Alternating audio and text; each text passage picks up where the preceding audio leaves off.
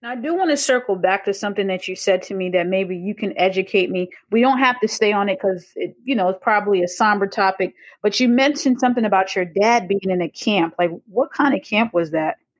Yeah, well, it was, you know, in, in Canada, the same thing happened during World War II after Pearl Harbor that happened in the USA, where all, yeah, all the Japanese, like either Japanese Americans or in Canada, Japanese Canadian citizens. And, and like I said, you know, in my case, my, my father was already second generation Canadian, but the government basically said, all right, we're going to round up any Japanese person and who, who might be a sympathizer with Japan. That, that was their, you know, that was their, their theory that they were going to help Japan with a possible invasion. I guess that was kind of mm. their thinking. So they they gave every, they they gave a notice to like my dad's family to get specific. That I think it was just a couple of days. Like it might have been like a Wednesday, and they were like, "All right, you